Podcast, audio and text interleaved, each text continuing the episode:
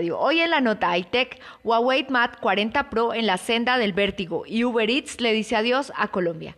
Por un lado, la competencia en el mundo de la tecnología es una bendición para los consumidores. En la misma semana en la que llega al mercado, este viernes 23 de octubre, los nuevos iPhone 12 de Apple con su rapidísimo procesador A14 Bionic, Huawei ha presentado los modelos Mate 40 Pro y Pro Más, una línea de móviles con el chip Kirin 9000 que rivaliza con el de la compañía norteamericana.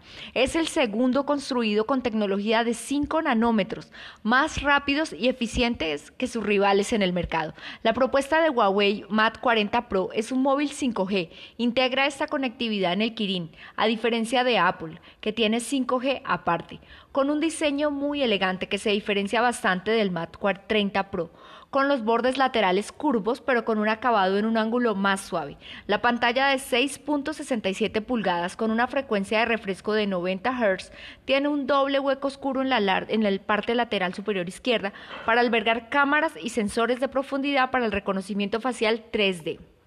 Por otro lado, después de casi cuatro años en los que Uber Eats operó en Colombia, en la mañana de este jueves la plataforma de movilidad anunció que han tomado la decisión de descontinuar el servicio de entregas de alimentos por domicilio en el país a lo largo de los próximos 30 días. Estará disponible hasta el próximo 22 de noviembre.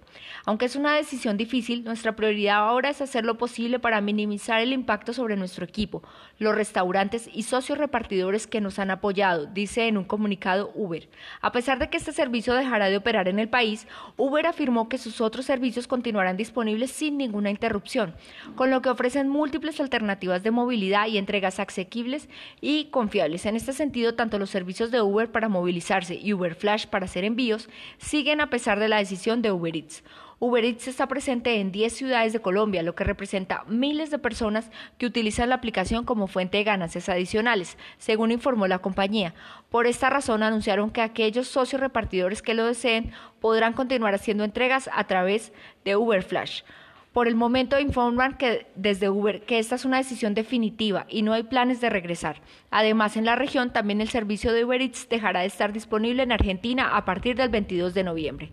Soy Lady Fajardo para el poder de una visión de G12 Radio.